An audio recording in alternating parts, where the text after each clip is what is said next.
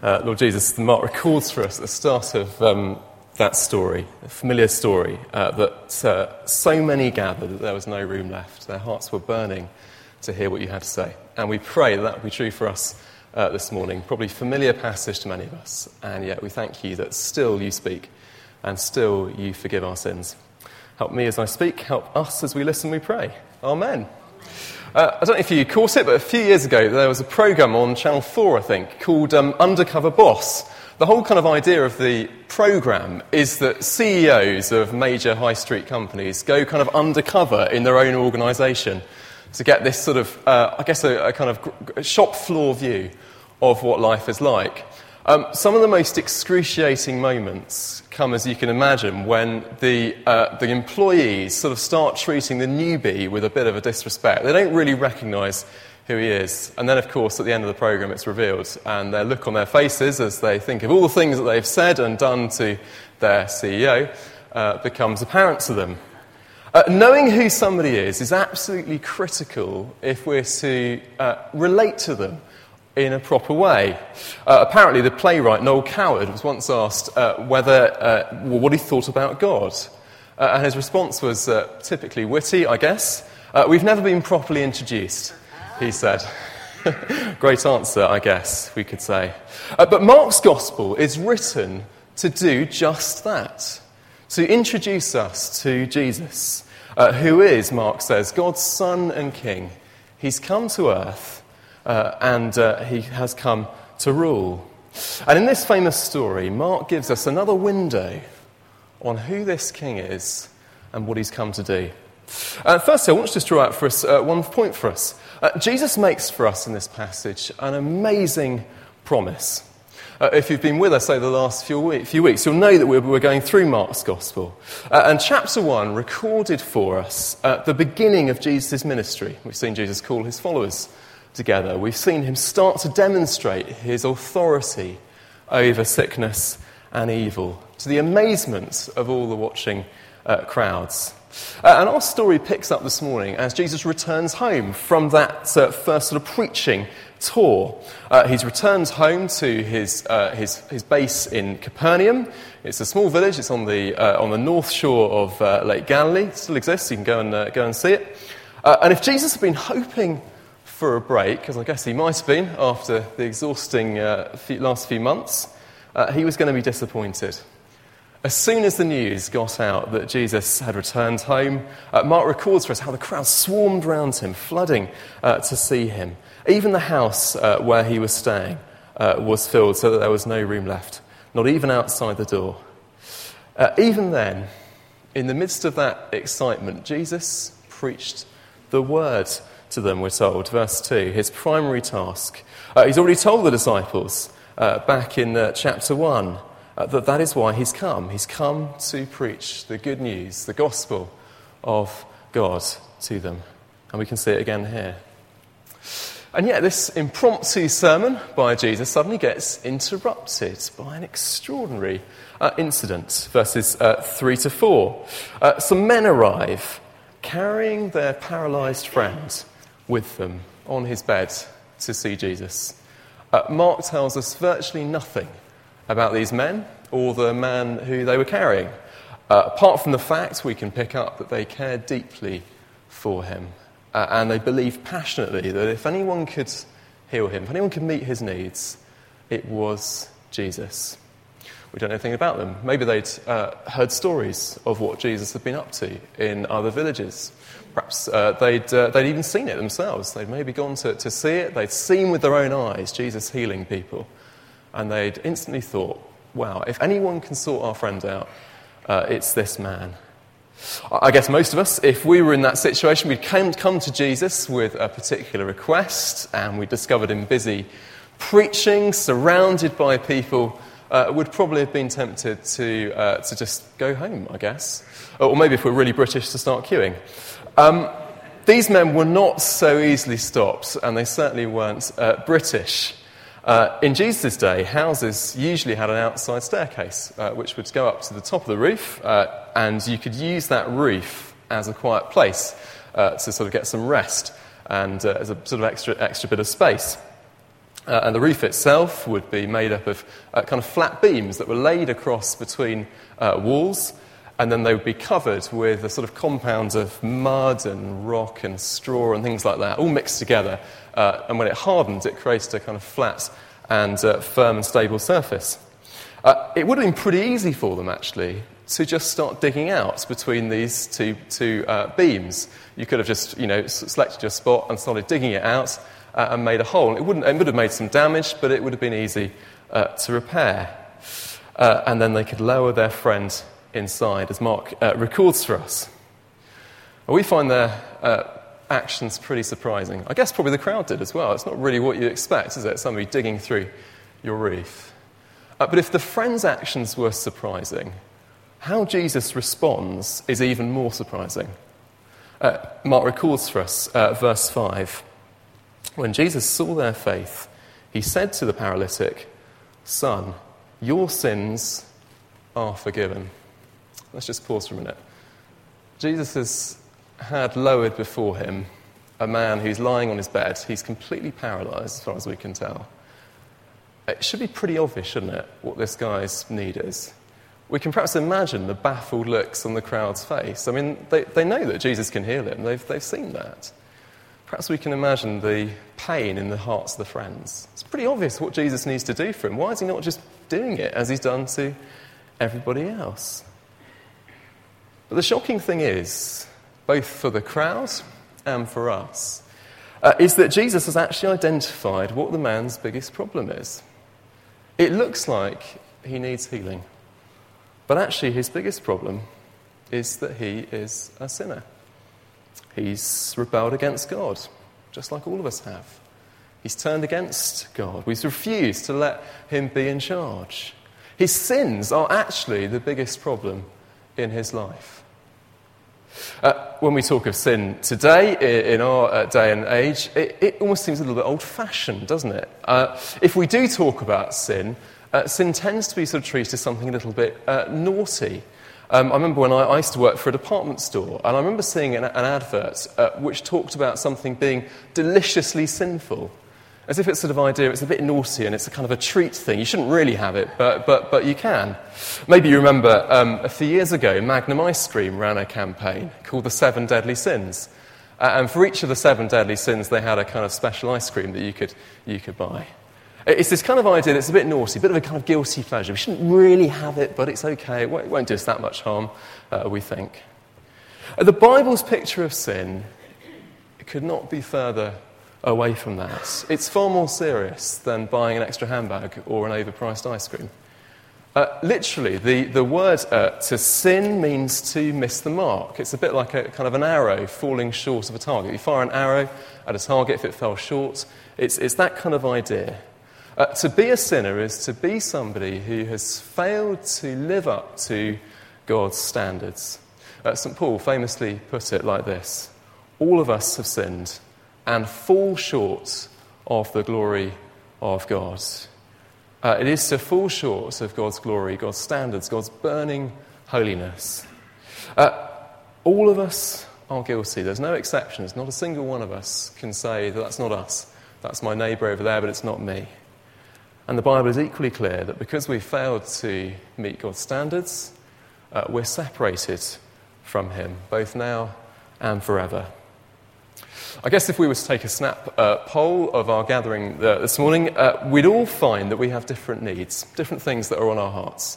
Uh, for some of us, it will be world issues, perhaps like the Nepalese earthquake.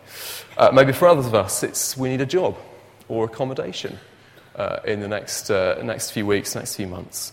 Uh, maybe for others of us, it is healing.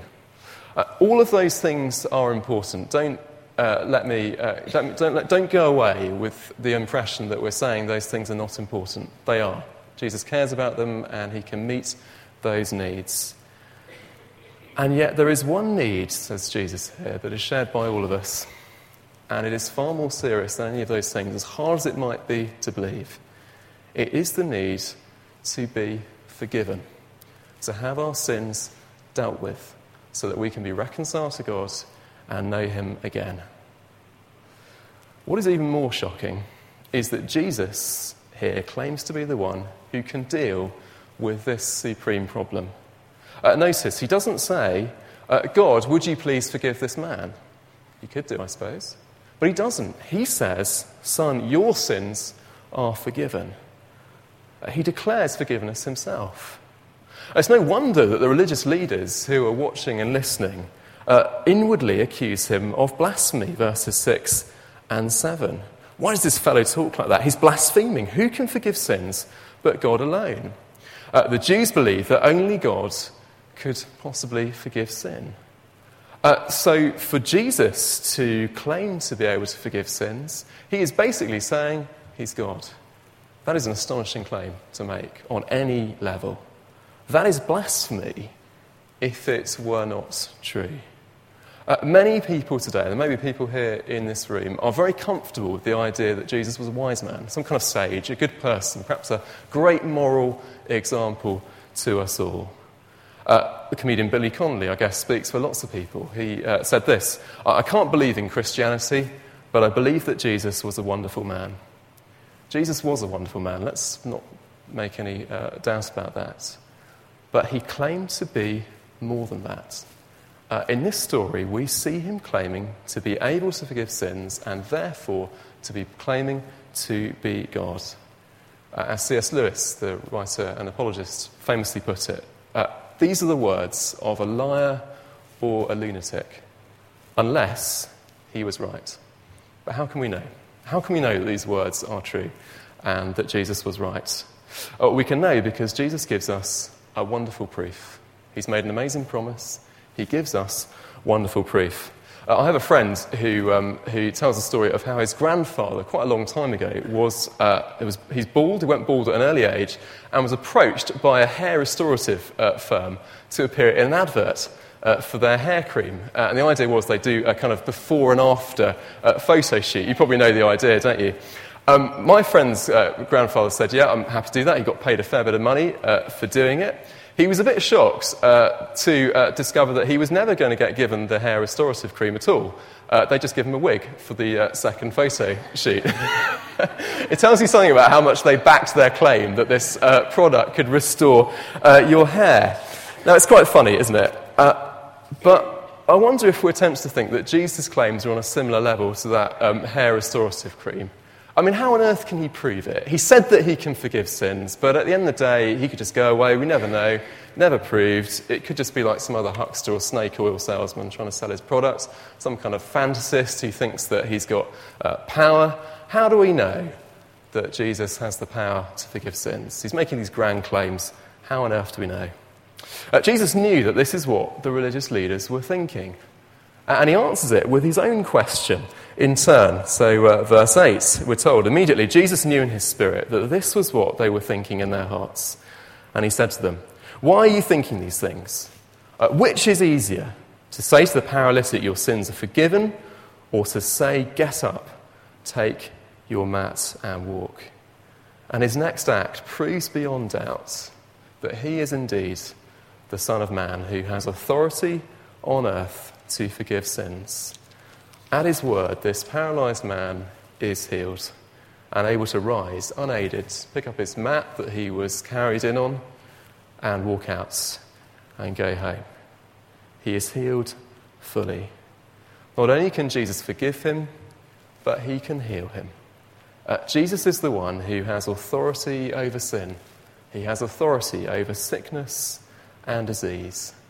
Truly, this man is the Son of God. Uh, the Jews believed that not only was it only God who could forgive sins, but also it was only God who could bring full healing. Uh, Jesus has just done both. That is a claim to be God like no other. Uh, his claims are not the rantings of a madman or a snake oil salesman or some kind of fantasy of a, a lunatic. They are completely lucid, they are completely true, and Jesus can back them up. He is the Son of God. He has authority to heal the sick and to forgive our sins. And as we read on in Mark, we can see uh, that not only does Jesus have the authority to declare it, but he can make it a reality. Mark recalls for us how uh, the story of Jesus' life was that he went to the cross to die in our place on our behalf for sin, he can accomplish it as fact. The claim that he makes here is not simply amazing. It's not so good that we can't believe it. It is true. No wonder the crowds are absolutely amazed and praise God uh, for what they have seen. Unfortunately, Mark doesn't record for us the immediate reactions of the, uh, of the, uh, the religious leaders to the miracle they just witnessed. And yet, if we read on in the passage, in this chapter, we get some sense of, of what seems to have happened. Uh, it seems that little really has happened for them in their own hearts. In fact, their opposition to Jesus that they showed in our story has probably, if anything, uh, intensified. Uh, verse uh, 16 for us, uh, there's, uh, Jesus uh, calls Levi, one of the tax collectors. He goes to meet with the, the with sinners, the, the outcasts. the teachers of the law are criticizing him again. We then have a question about fasting. Yet again, we see them opposing Jesus. And then again, a question about the Sabbath as the chapter draws to a close. Once again, uh, the religious leaders, the Pharisees, opposing uh, Jesus. Uh, they refuse to acknowledge Jesus for who he is or to comfort to him uh, for the forgiveness that they too need to receive and only he can give. Uh, think about it. They had seen the same things that the crowd had seen. They'd heard the same words. They'd seen the same things. And even more than that, they had given their life to studying the scriptures. They should have recognized the Son of God and the Messiah if anybody in Israel should have done. And yet, whilst the crowd worshipped and acclaimed Jesus, their hearts were hardened. They turned away and uh, refused. The power that Jesus demonstrated that day in Capernaum is the same power that he still works in lives today. Uh, I had the great joy uh, this week of seeing that in two people, two people coming to uh, realize that Jesus is the Son of God who died and is able to offer full and complete forgiveness of sins.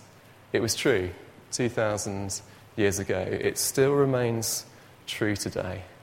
These claims are not the claims of a madman or a, a huckster or a fantasist. They are statements of fact. And if Jesus is right that the greatest need of every single one of us is to be forgiven, even that's the greatest need of a man who is crippled and bedridden, then surely we should listen to his words and come to him this morning. We have that choice that faced the people who saw it that first time around. Do we go with the crowds who acclaimed Jesus as the Lord and King, praised him for what they had seen and what he could do? Or are we going to go with the religious leaders who turned away, remained hardened skeptics, and opposed to him? I don't know where you are this morning. Perhaps uh, this morning you're aware that you have never asked Jesus for that forgiveness. You know you need it. Uh, if you were to look back at your life, you know that there's plenty of things that you're deeply, deeply ashamed of. Uh, and maybe you've tried lots of things to sort it out. Maybe you've uh, tried some mindfulness courses or something to try and deal with things. Maybe you've uh, tried to be a better person, made pl- countless New Year's resolutions of trying to uh, do better this time, and yet the same thing always seems to happen. Uh, the problem is not trying harder, it's coming to Jesus. Jesus is the one who forgives us, He offers us complete freedom from guilt, from shame, from the power of the sin that grips us and dominates our lives. Uh, maybe you're somebody who has come to Jesus in the past. You know his power firsthand, and yet you know that over the years things have got a bit dull. Perhaps you've walked away from him. There's things that have got in between. Maybe it's broken relationships, things that have gone sour. Maybe it's ambitions that have been thwarted and left you bitter. Maybe it's sexual sin for somebody, an inappropriate relationship. Maybe it's uh, a habit uh, that has started to grip you, and you know that you need uh, to be set free. Jesus is the one who makes the promise that we can be forgiven and set free from sin. He did it to the paralytic, he's done it to thousands and millions through history. He can do it today. Uh, the promise that he makes right at the end of, uh, of the account of him calling uh, Levi is these amazing words. Jesus said, It's not the healthy who need a doctor, but the sick. I've not come to call the righteous, but the sinners. That's you and me. Let's come to Him. I'm going to invite you, let's uh, stand. I guess for all of us, uh, we're aware of things in our lives uh, that are not right. We've already asked for forgiveness early in the service, but it may be in particular there are some things, some long term issues that we are uh, struggling to deal with. And it's right that we uh, come before Lord Jesus and acclaim him as the King and ask him for his forgiveness. Let's have a moment to be still, and I'm going to lead us uh, in a prayer.